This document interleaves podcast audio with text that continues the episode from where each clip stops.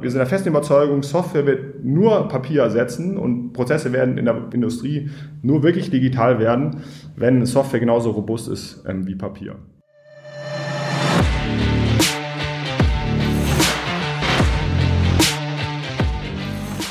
Hallo und herzlich willkommen zum Datenbusiness Podcast. Mein Name ist Bernhard Sonnenschein, ich bin Gründer und Chefredakteur von datenbusiness.de.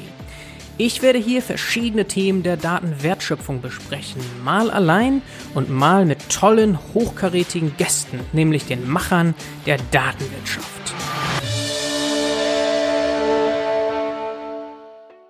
Heute haben wir zu Gast Maximilian Fischer von Actix. Hallo und herzlich willkommen, Max. Hallo Bernhard, freue mich hier zu sein. Ich freue mich auch sehr. Max, du bist Co-Founder, habe ich schon gesagt, eines Startups, nämlich Actix und hast natürlich aber auch vorher schon einiges gemacht. Vielleicht einfach mal durch deinen Werdegang in deinen eigenen Worten.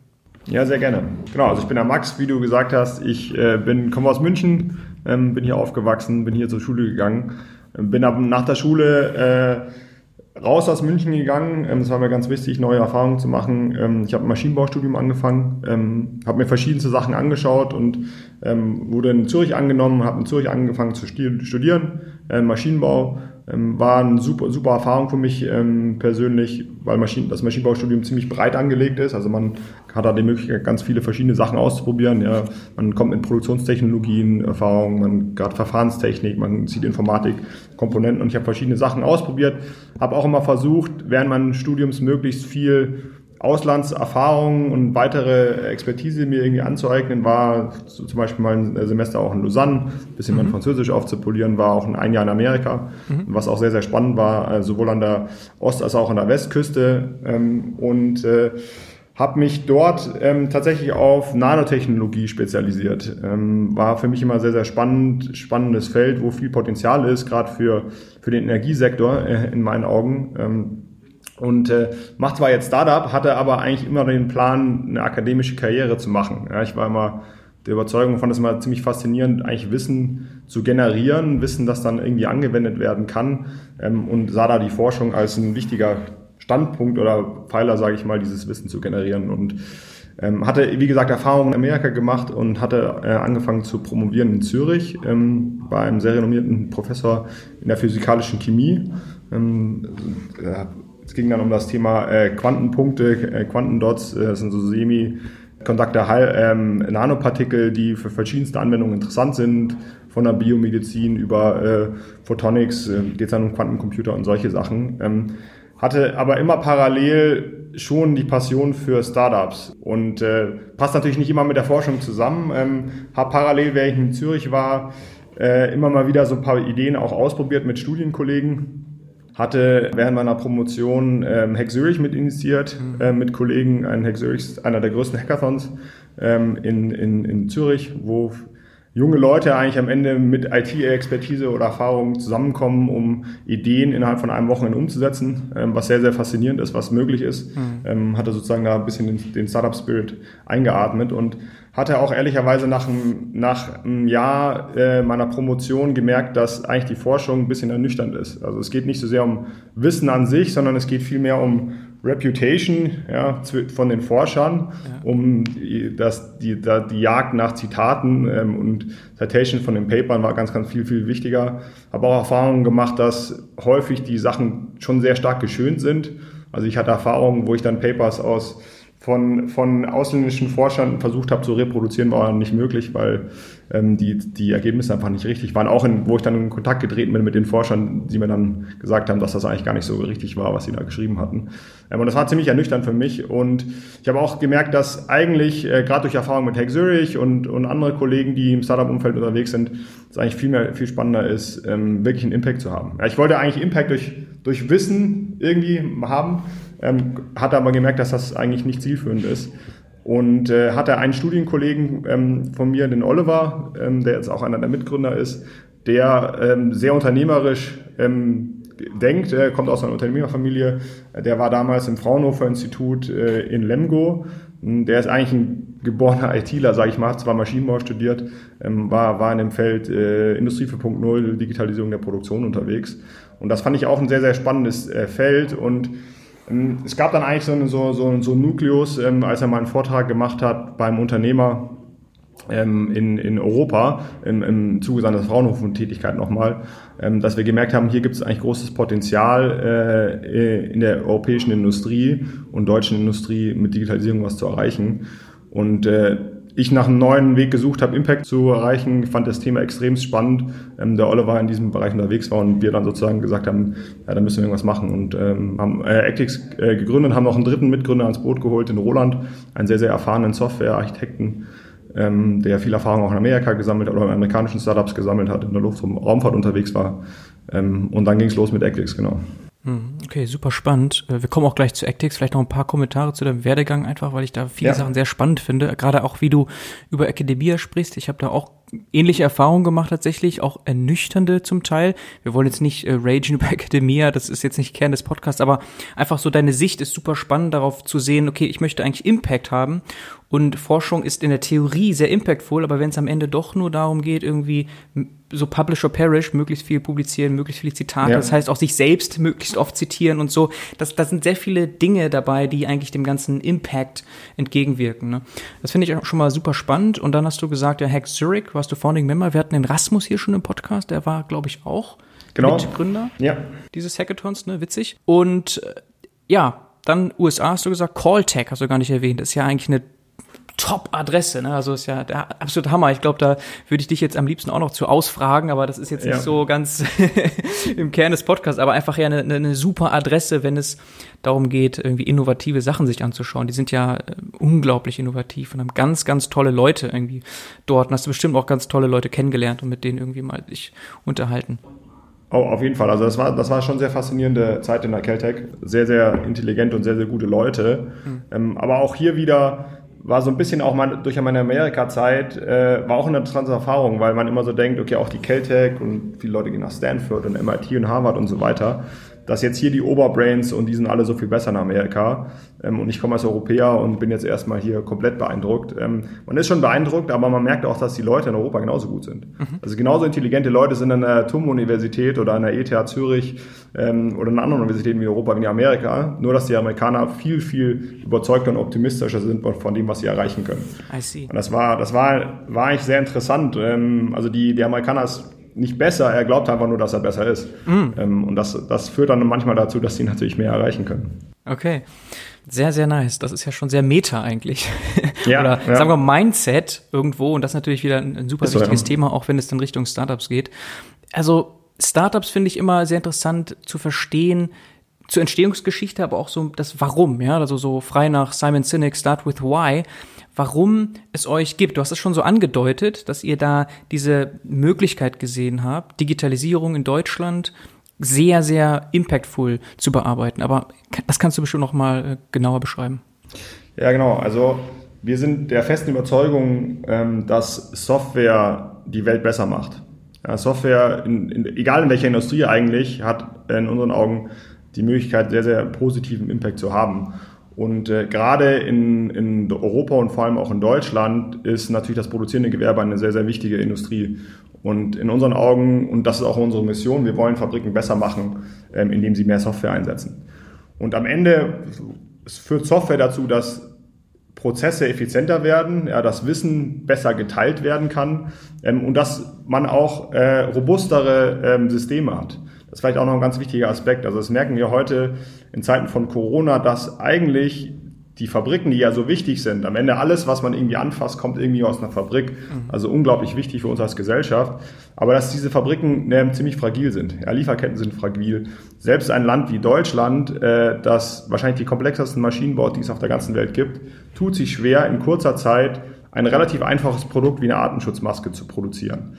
Und äh, das zeigt einfach, irgendwas funktioniert noch nicht so, wie es eigentlich funktionieren äh, sollte. Und in unserem Kern liegt das daran, dass nicht genug Software im Einsatz ist. Ja, mhm. Prozesse in der Fabrik sind ziemlich analog und nicht Software definiert.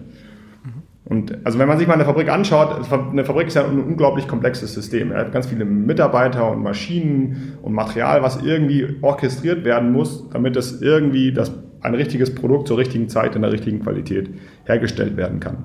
Und dieses komplexe System ist heute in den fast allermeisten Fabriken dieser Welt nicht durch Software ähm, unterstützt, also die Orchestrierung davon, das Zusammenspiel, sondern häufig ist, ist es die Erfahrung, der Wissensschatz des Mitarbeiters, ähm, der gefordert ist.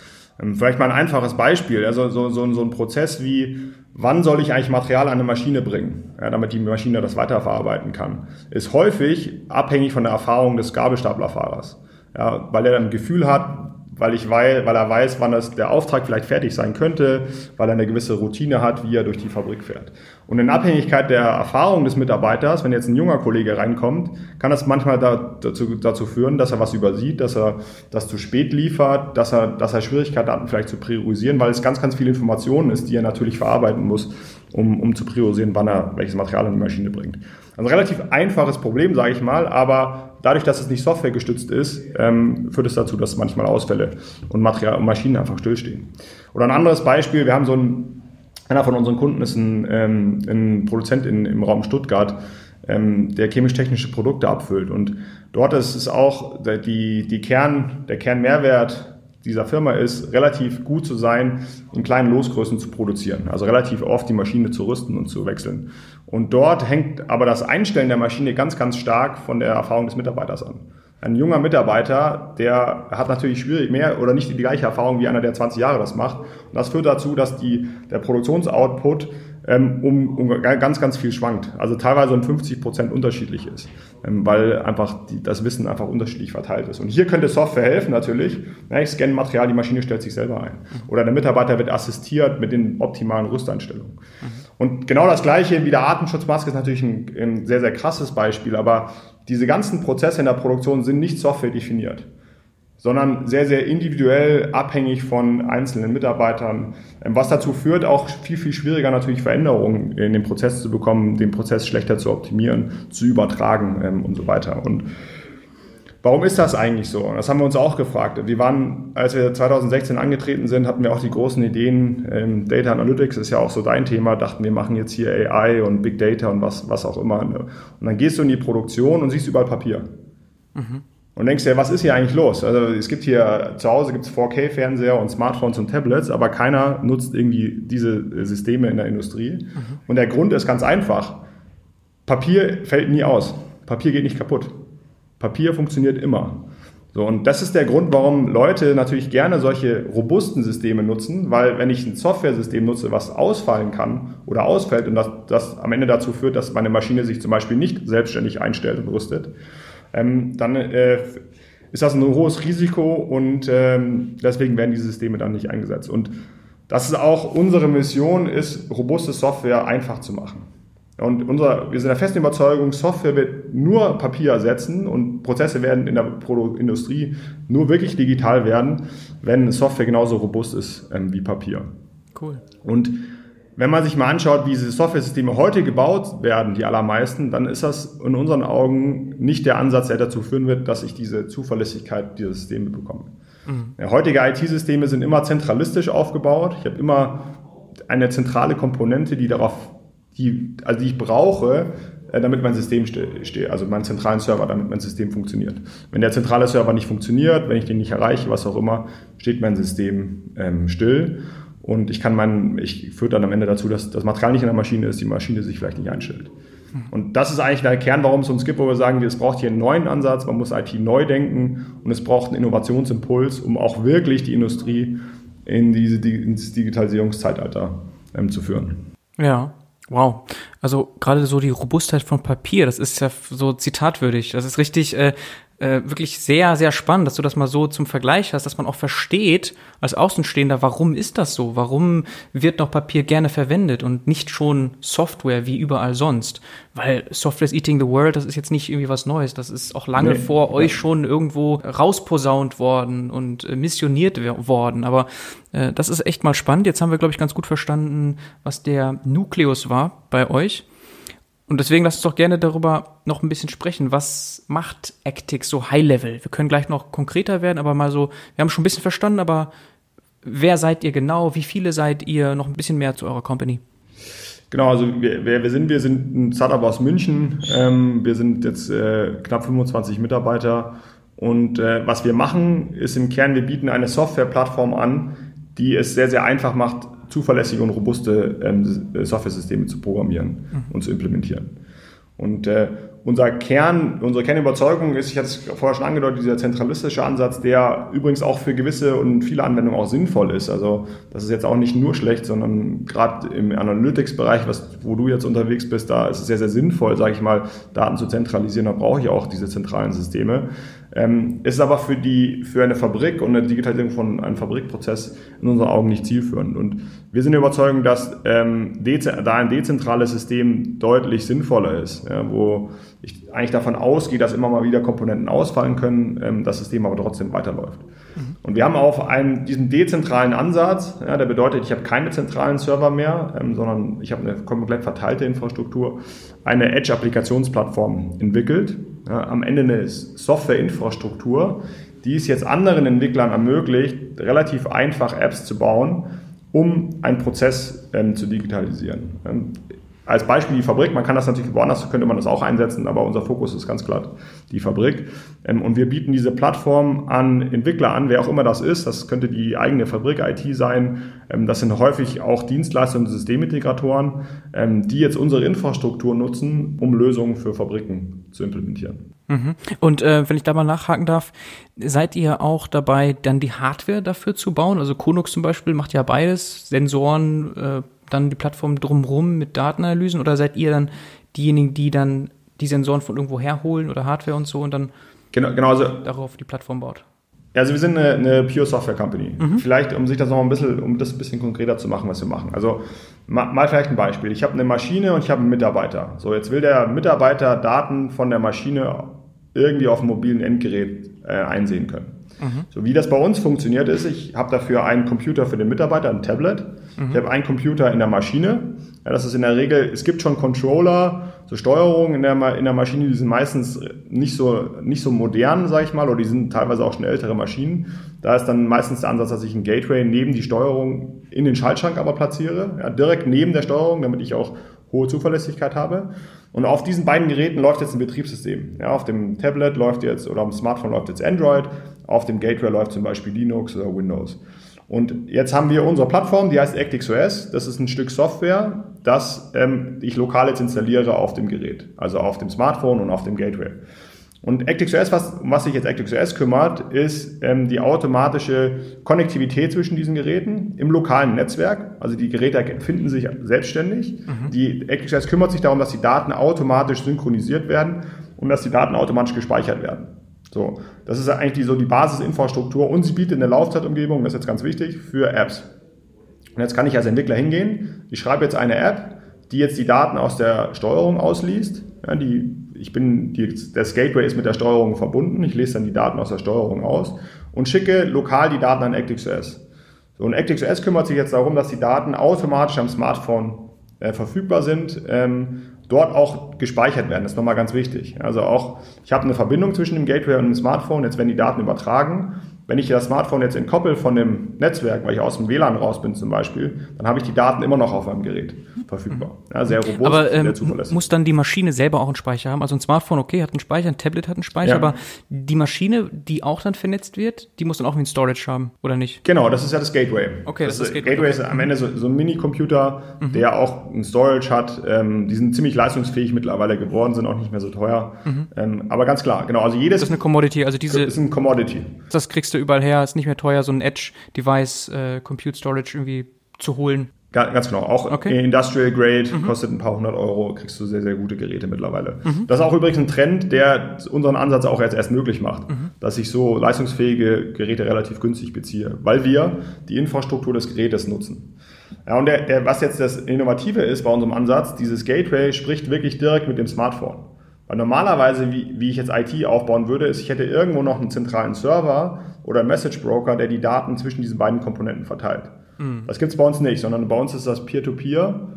Heute mit WLAN oder LAN, ähm, perspektivisch auch mit wirklich Peer-to-Peer-Technologie wie, wie jetzt Bluetooth und so weiter. Aber das ist der Trick, dass diese beiden Sachen direkt miteinander sprechen und dass die Daten lokal gespeichert werden. Das heißt, um diesen Anwendungsfall, der zugegebenermaßen schon relativ simpel ist natürlich, brauche ich aber keine Infrastruktur, außer mein Gerät, mit dem ich meinen Werker vernetze und das Gateway, mit dem ich die Maschine vernetze.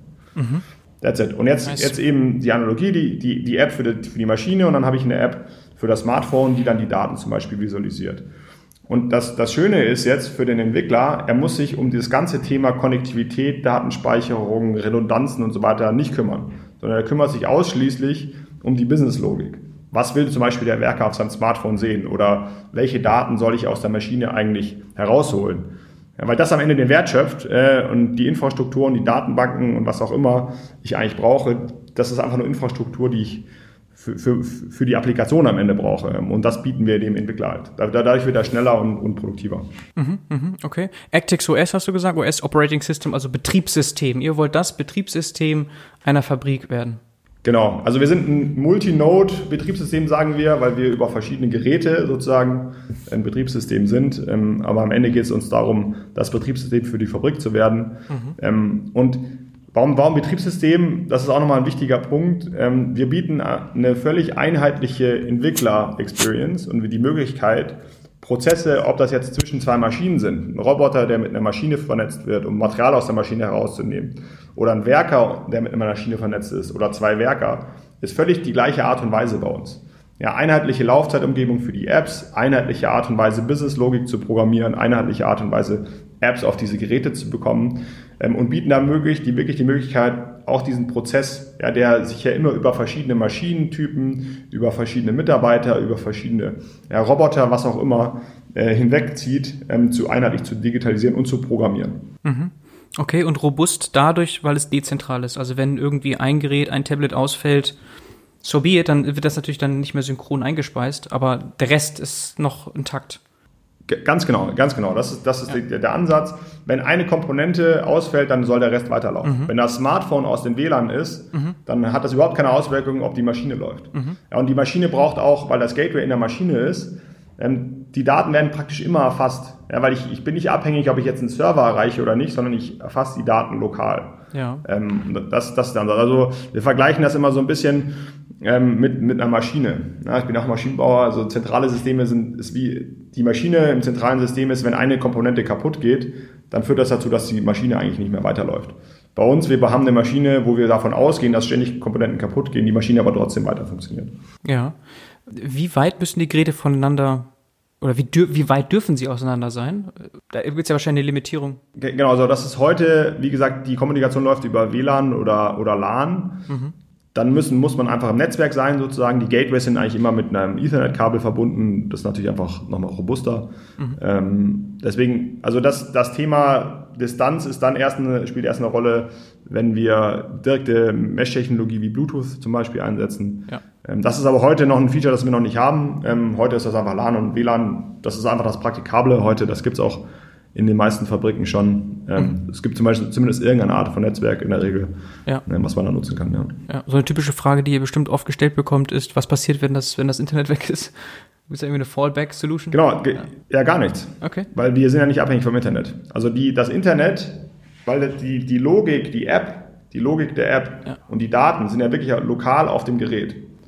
Das heißt, ich habe überhaupt keine, kein Internet, auf das ich angewiesen bin. Ich habe nicht mal eine Abhängigkeit vom Server im lokalen Rechenzentrum. Ja. Ähm, deswegen ist völlig egal. Wir haben auch, wir haben auch Fälle gehabt, ähm, wo das Internet weg war bei Kunden ja. und die einzigen, die das nicht gemerkt haben, waren die Leute in der Produktion, die unser System genutzt haben. Okay. Ähm, Im Vertrieb und im Einkauf sind die Leute verrückt geworden, äh, können ihr System nicht mehr nutzen. Bei uns, die Leute in der Produktion haben das gar nicht gemerkt. Nach einer Stunde hieß das Internet wieder da. Ach, war da was? Äh, das bedeutet, dann ist nur die Synchronisation angehalten, aber sobald das Internet wieder da ist, geht es dann wieder weiter, oder? Weil an irgendeiner Stelle brauchst du ja doch dann über das WLAN, hast du ja selber gesagt, jetzt das Internet. Ja, genau, aber das, das WLAN ist ja lokal. Das ist ja ein mhm. lokales Netzwerk. Genau, wenn das ausfällt? Oder ist das einfach. Wenn das ausfällt, dann, dann habe ich die Daten, die ich auf dem Gerät habe, werden dann weiter genutzt. Und die App, also das Beispiel, das Gateway zum Beispiel hat ja eine App, mhm. die Daten aus der Steuerung ausliest. So, wenn das Netzwerk jetzt ausfällt, mhm. dann bleiben die Daten einfach nur lokal auf dem Gateway. Ja. Die App läuft dann weiter. Wenn das Netzwerk wieder da ist, dann, dann werden die Daten wieder verteilt ja, zwischen okay. den Geräten.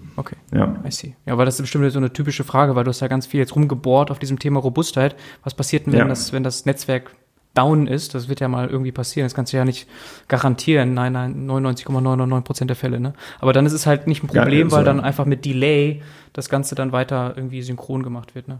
Ja, okay. Ganz genau. Und, und vielleicht noch ein, ein Thema bezüglich Robustheit. Also das ist natürlich schon ein wichtiges Thema, gerade in der Industrie. Ähm, ist aber auch so, ein großer Mehrwert von unserem System ist auch die Flexibilität und die Skalierbarkeit. Das ist auch nochmal ein ganz, ganz wichtiger Aspekt. Ähm, auch gerade in Bezug auf Digitalisierung für Fabriken. Ähm, Fabriken oder häufig in unseren oder in meinen Augen werden, wird Digitalisierung sehr, sehr kompliziert gedacht. Ja, es wird dann mit Buzzwords und Digitalstrategien, die irgendwie fünf Jahrespläne sind und so weiter. Und am Ende weiß es ja keiner, wie sich die Fabriken weiterentwickeln werden. Und was ich brauche, ist ein System, was mit meinen anderen Anforderungen mitwächst und auch relativ wenig Overhead hat. Und das ist bei uns auf jeden Fall gegeben. Und unser Ansatz ist immer, und das sagen wir auch immer den Fabriken und den Dienstleistern, macht das System so klein wie möglich. Er fangt an einer Produktionslinie an, sucht auch einen operativen KPI raus, den ihr verbessern wollt. Dann baut ihr spezifisch diese Apps oder nutzt vielleicht auch Standard-Apps, die es schon gibt um, um, um zu validieren, ob das funktioniert. Und das Charmante jetzt an unserem System ist, dass du kein Overhead hast. Ja, du hast nicht mal einen Server, den du einrichten musst im lokalen Rechenzentrum, sondern du hängst dein Gateway in den, in den Schaltschrank und du hast dein Tablet im lokalen Netzwerk und that's it. Und wenn du jetzt erweitern willst, die, eine weitere App oder weitere Maschinen und Anlagen vernetzen willst, dann kannst du das stufenlos machen. Ja, weitere Geräte einfach installieren. Das geht extrem schnell und bietet die Möglichkeit, ja, mit den Anforderungen mitzuwachsen. Also das Thema Flexibilität von IT-Systemen ist einer der Kernsachen, die wichtig sind ähm, für Industrieunternehmen, weil sie wollen ohne hohes Risiko eigentlich mal was ausprobieren, validieren, ob es funktioniert, dann aber die Möglichkeit haben, immer mehr Funktionalität hinzuzufügen, ohne dass jetzt die Komplexität des Systems ähm, irgendwie wächst. Und ich will auch nicht alles neu programmieren, wenn ich von einer Maschine auf 100 Maschinen skaliere. Das mhm. ist ja auch häufig der Fall. Ein extremes Investment, was ich machen muss, um zu skalieren. Das gibt es bei uns nicht. Ähm, das, ja. durch den dezentralen Ansatz kommt das einfach mit. Ja, ein sehr transparentes, einfaches Pricing-Modell habt ihr, ne? 250 oder 240 Euro pro Jahr pro Device. Also ob das ein Tablet ist oder eine Maschine ist, 240 Euro.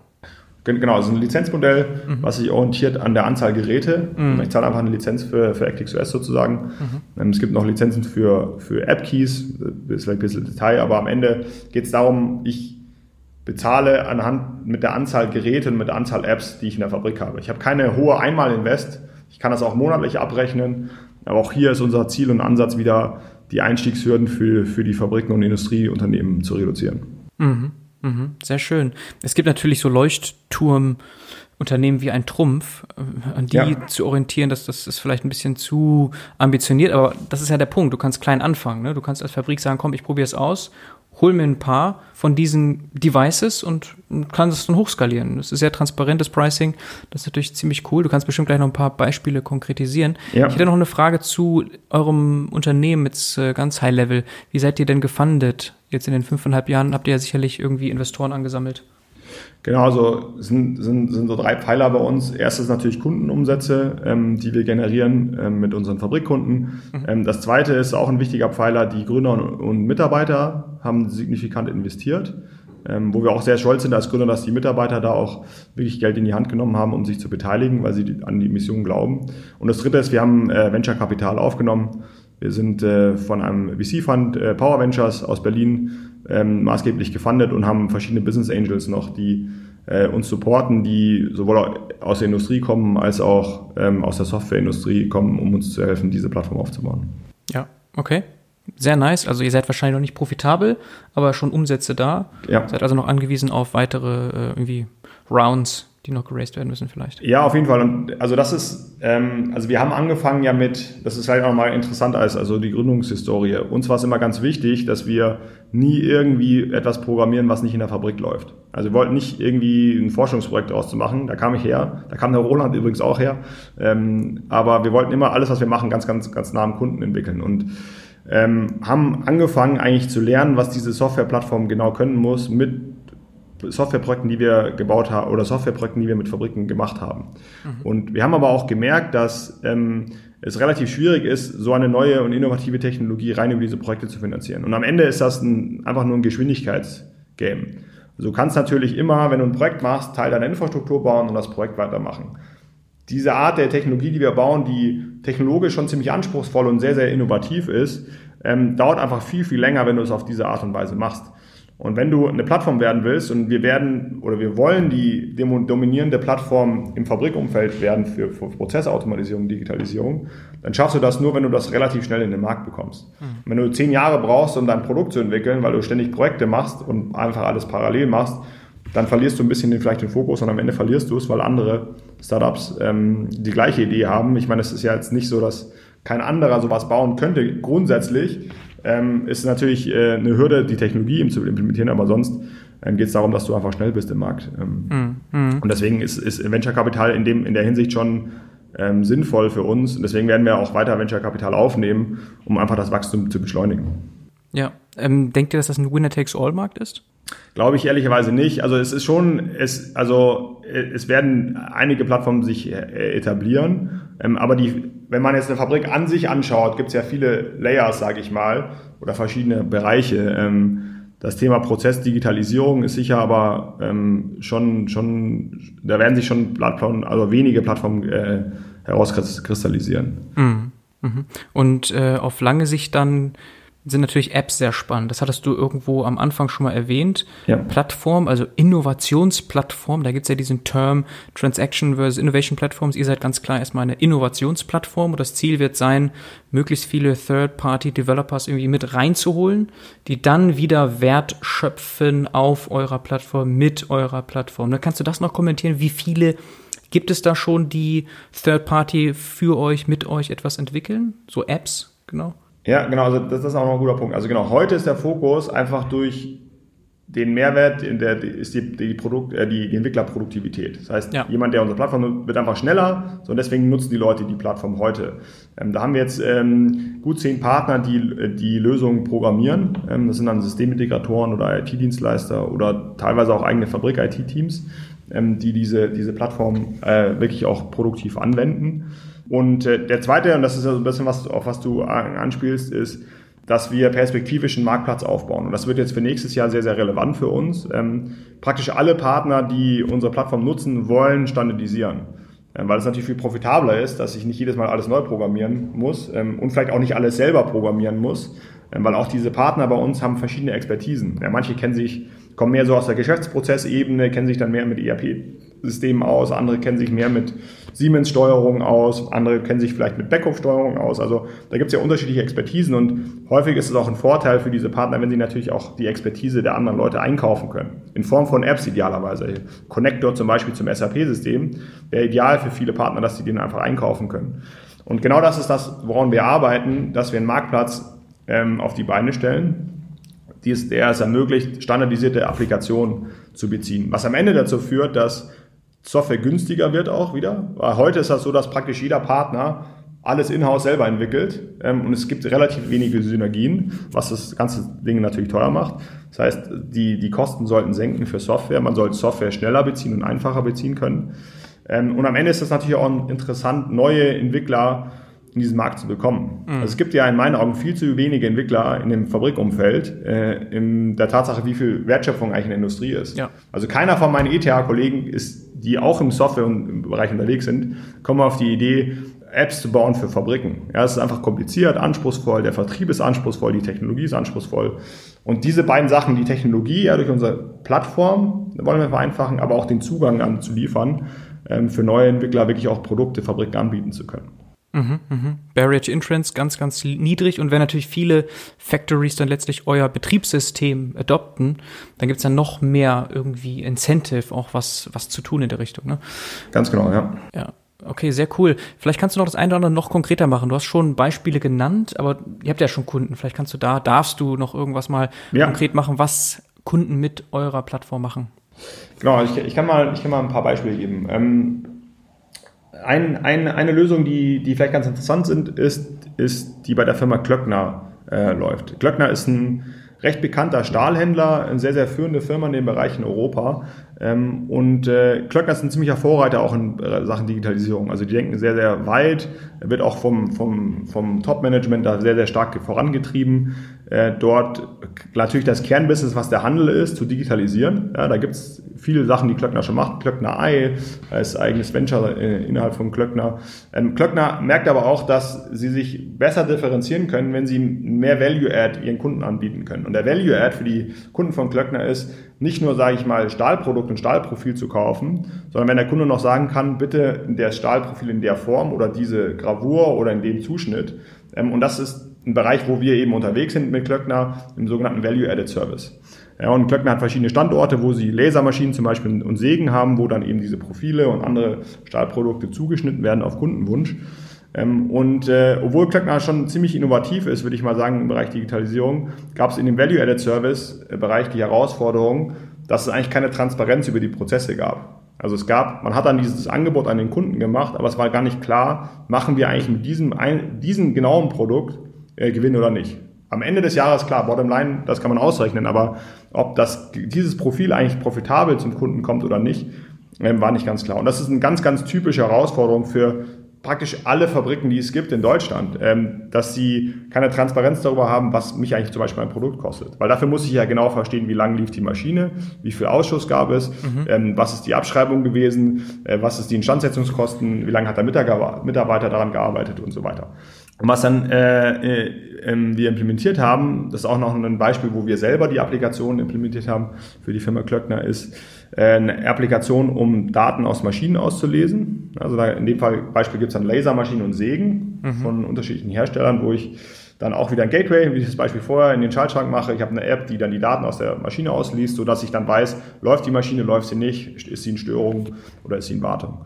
Ähm, dann gibt es eine Anwendung für den Werker, ein Tablet, wo der Werker relativ einfach äh, mit wenigen Klicks Aufträge an- und abmelden kann, Störgründe nochmal hinzufügen kann, weil ich auch nicht immer alles aus der Maschine an Daten herausbekomme, äh, Gutmengen, Ausschuss und so weiter melden kann.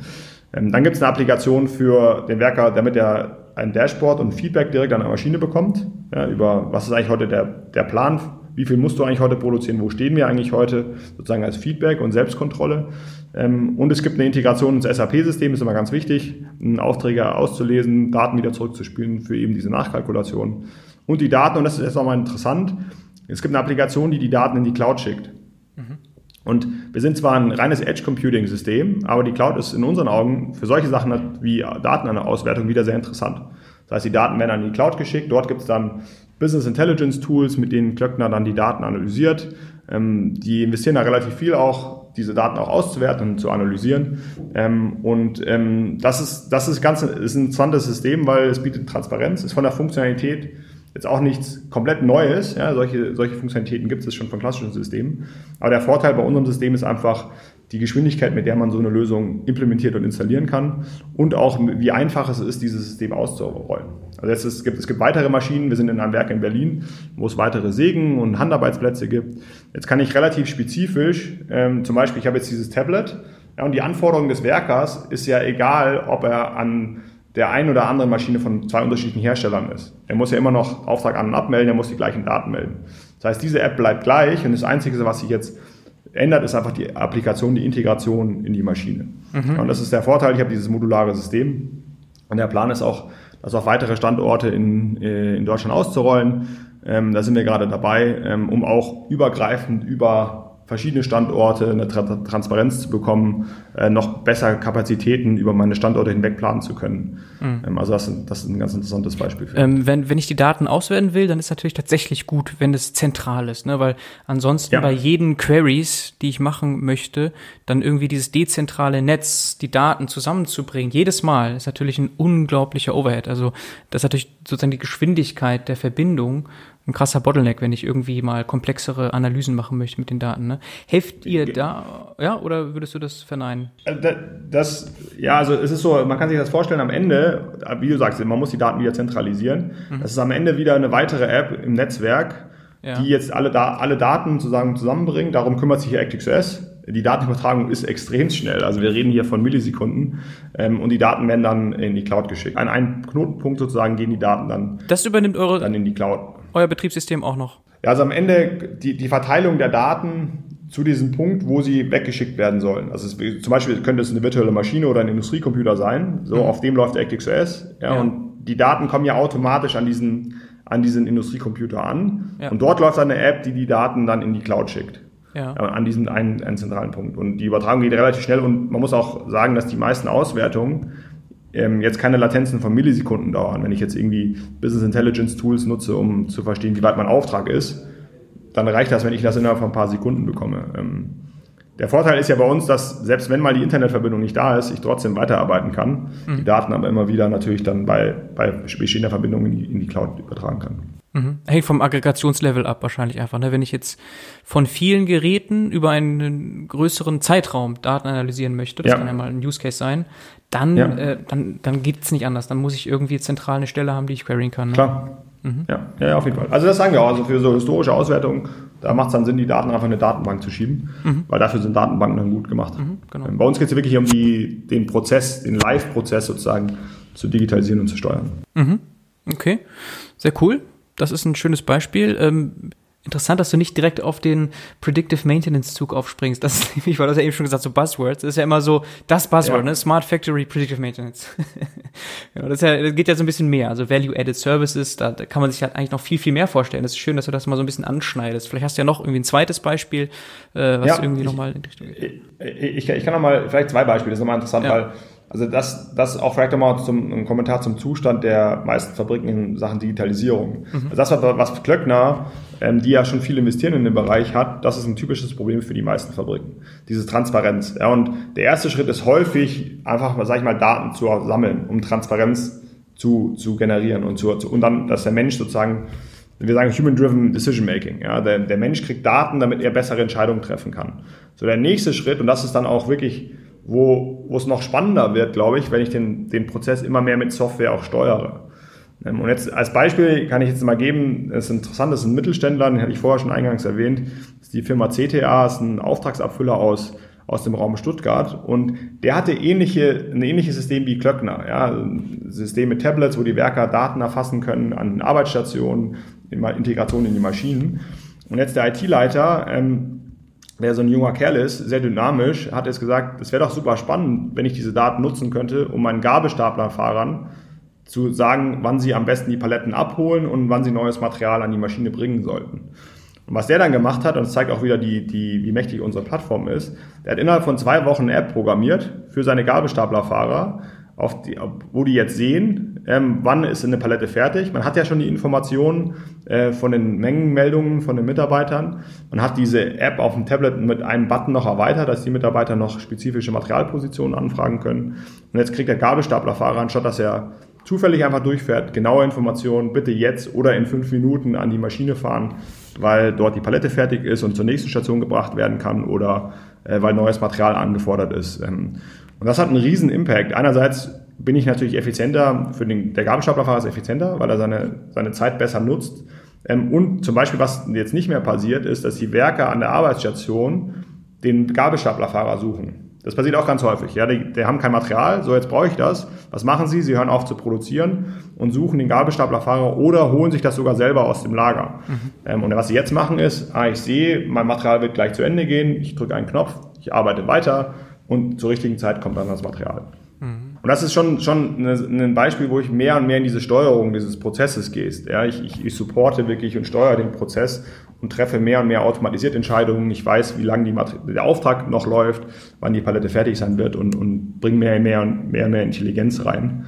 Ähm, auch von der Funktionalität wieder nicht sehr kompliziert, aber das in zwei Wochen zu implementieren, ist schon extrem, extrem gut. Ähm, vor allem der IT-Leiter, der viel Systemadministrationsarbeiten äh, eigentlich macht, gar nicht so ein ausgebildeter Programmierer ist, der, der sich das selber beigebracht hat, konnte relativ schnell dann so eine Lösung implementieren.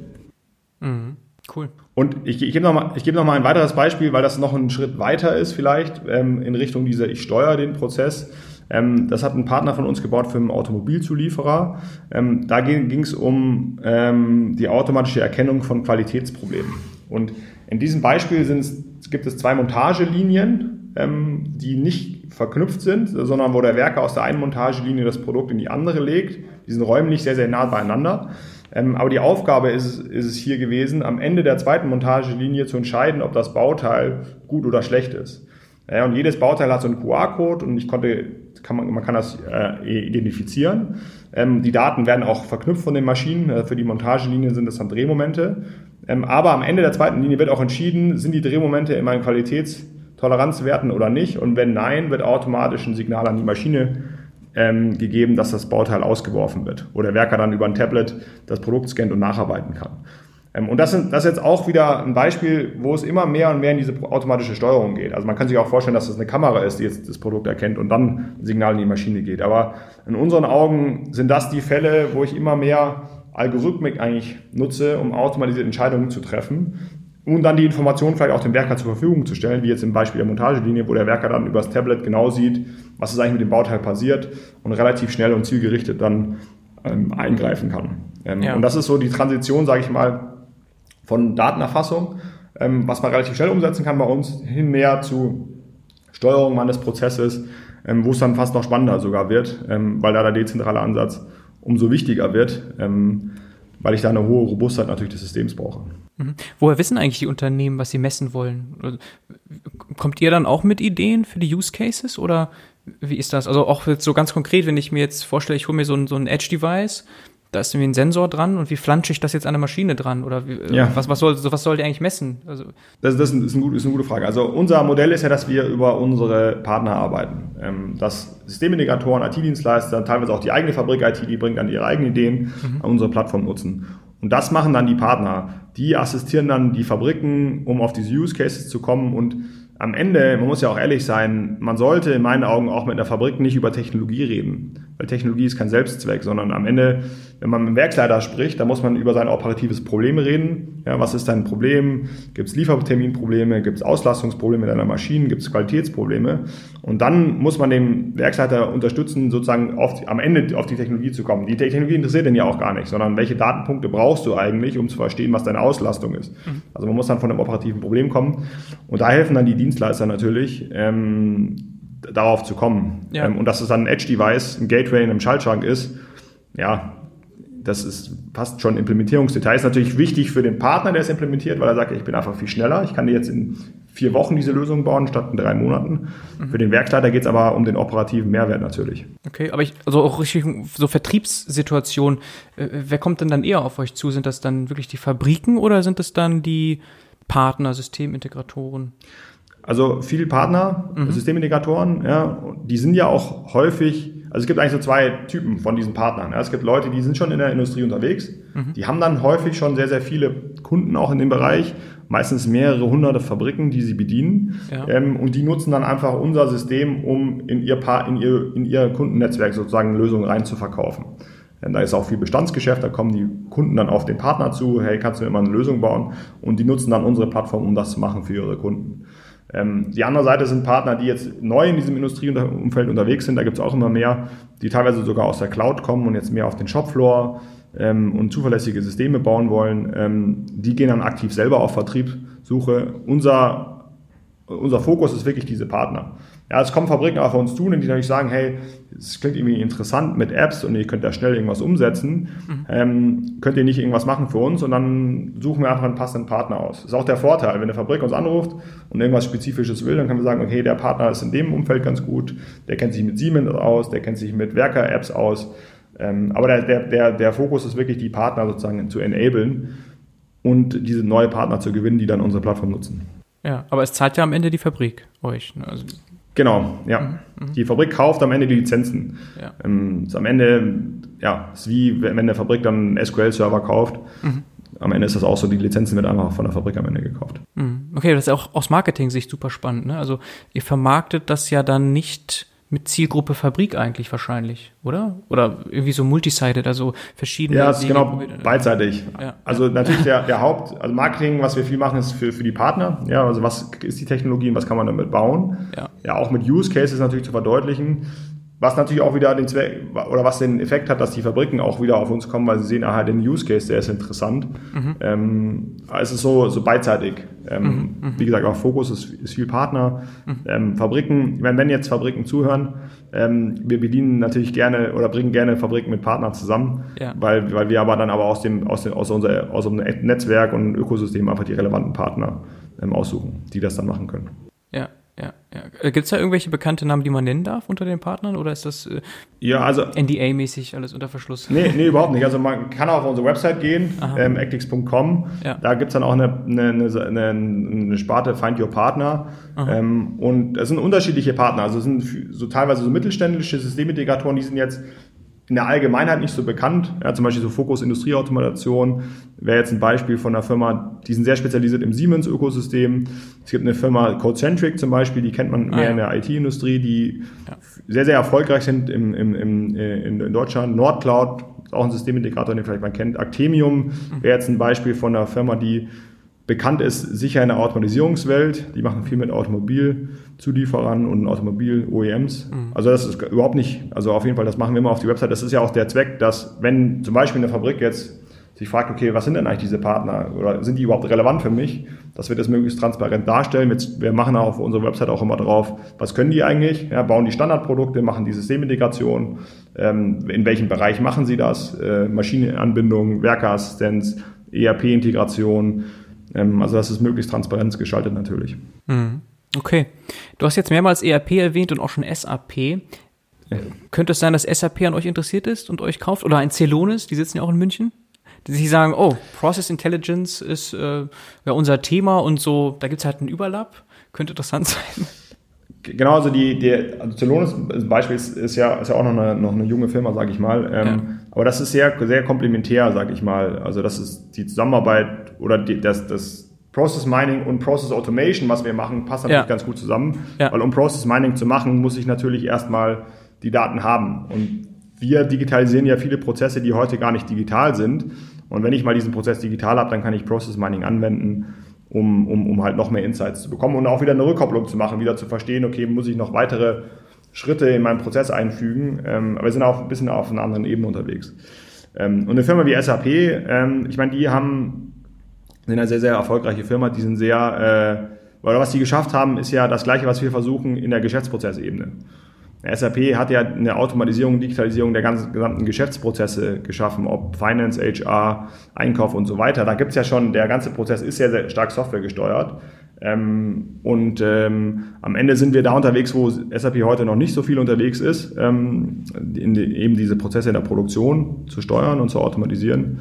Ähm, klar, SAP könnte sicher interessant sein. Also SAP könnte an uns interessiert sein. Ja. Ähm, heute heute gibt's da noch nicht so viel Overlap äh, ja. vom Geschäft. Ja, okay. Aber ihr müsst Eher ja die Anbindung und Integration in die, in die Systeme. Ja, ja, das müsst ihr machen, weil sonst äh, werden die Kunden von sich aus danach fragen. Also das ist irgendwie Klar. einfach ganz, ganz wichtig. Aber ähm, als Startup ist ja ein Exit dann wahrscheinlich, vor allem wenn ihr VCs drin habt, so als Fernziel schon da, ne? Oder ein IPO, wenn man so ja, ganz genau, weit also vorne denkt. Ne? Deswegen ist genau, das immer so also eine spannende Frage. Was sind da die potenziellen Käufer eigentlich? Da fällt mir halt vor allem SAP und Celonis vielleicht ein. Die sind zwar noch jung, aber sind ja schon Unicorn. Äh, ja, genau, sind schon Unicorn. Sind schon ne? sehr, also auch da, München. Da ja, ich meine auch Firmen wie Siemens sind so sicher interessant, aber mhm. also vielleicht auch nochmal die Ambition von uns als Firma ähm, ist hier ein etabliertes Unternehmen aufzubauen. Also das ist nochmal ganz wichtig, das Potenzial ist extrem hoch und das Timing ist eigentlich perfekt, um so eine Story hier aufzubauen. Und ich glaube, auch in Deutschland brauchen wir die Ambition, jetzt nicht darauf zu schielen, dass ein Microsoft und ein Google uns aufkauft, sondern dass wir hier Firmen aufbauen, wie es SAP schon ist. Mhm. Ja, das ist ja eigentlich fast schade, dass SAP die sind vor, in den 70er Jahren gegründet worden, sind immer noch das erfolgreichste Softwarehaus in Europa.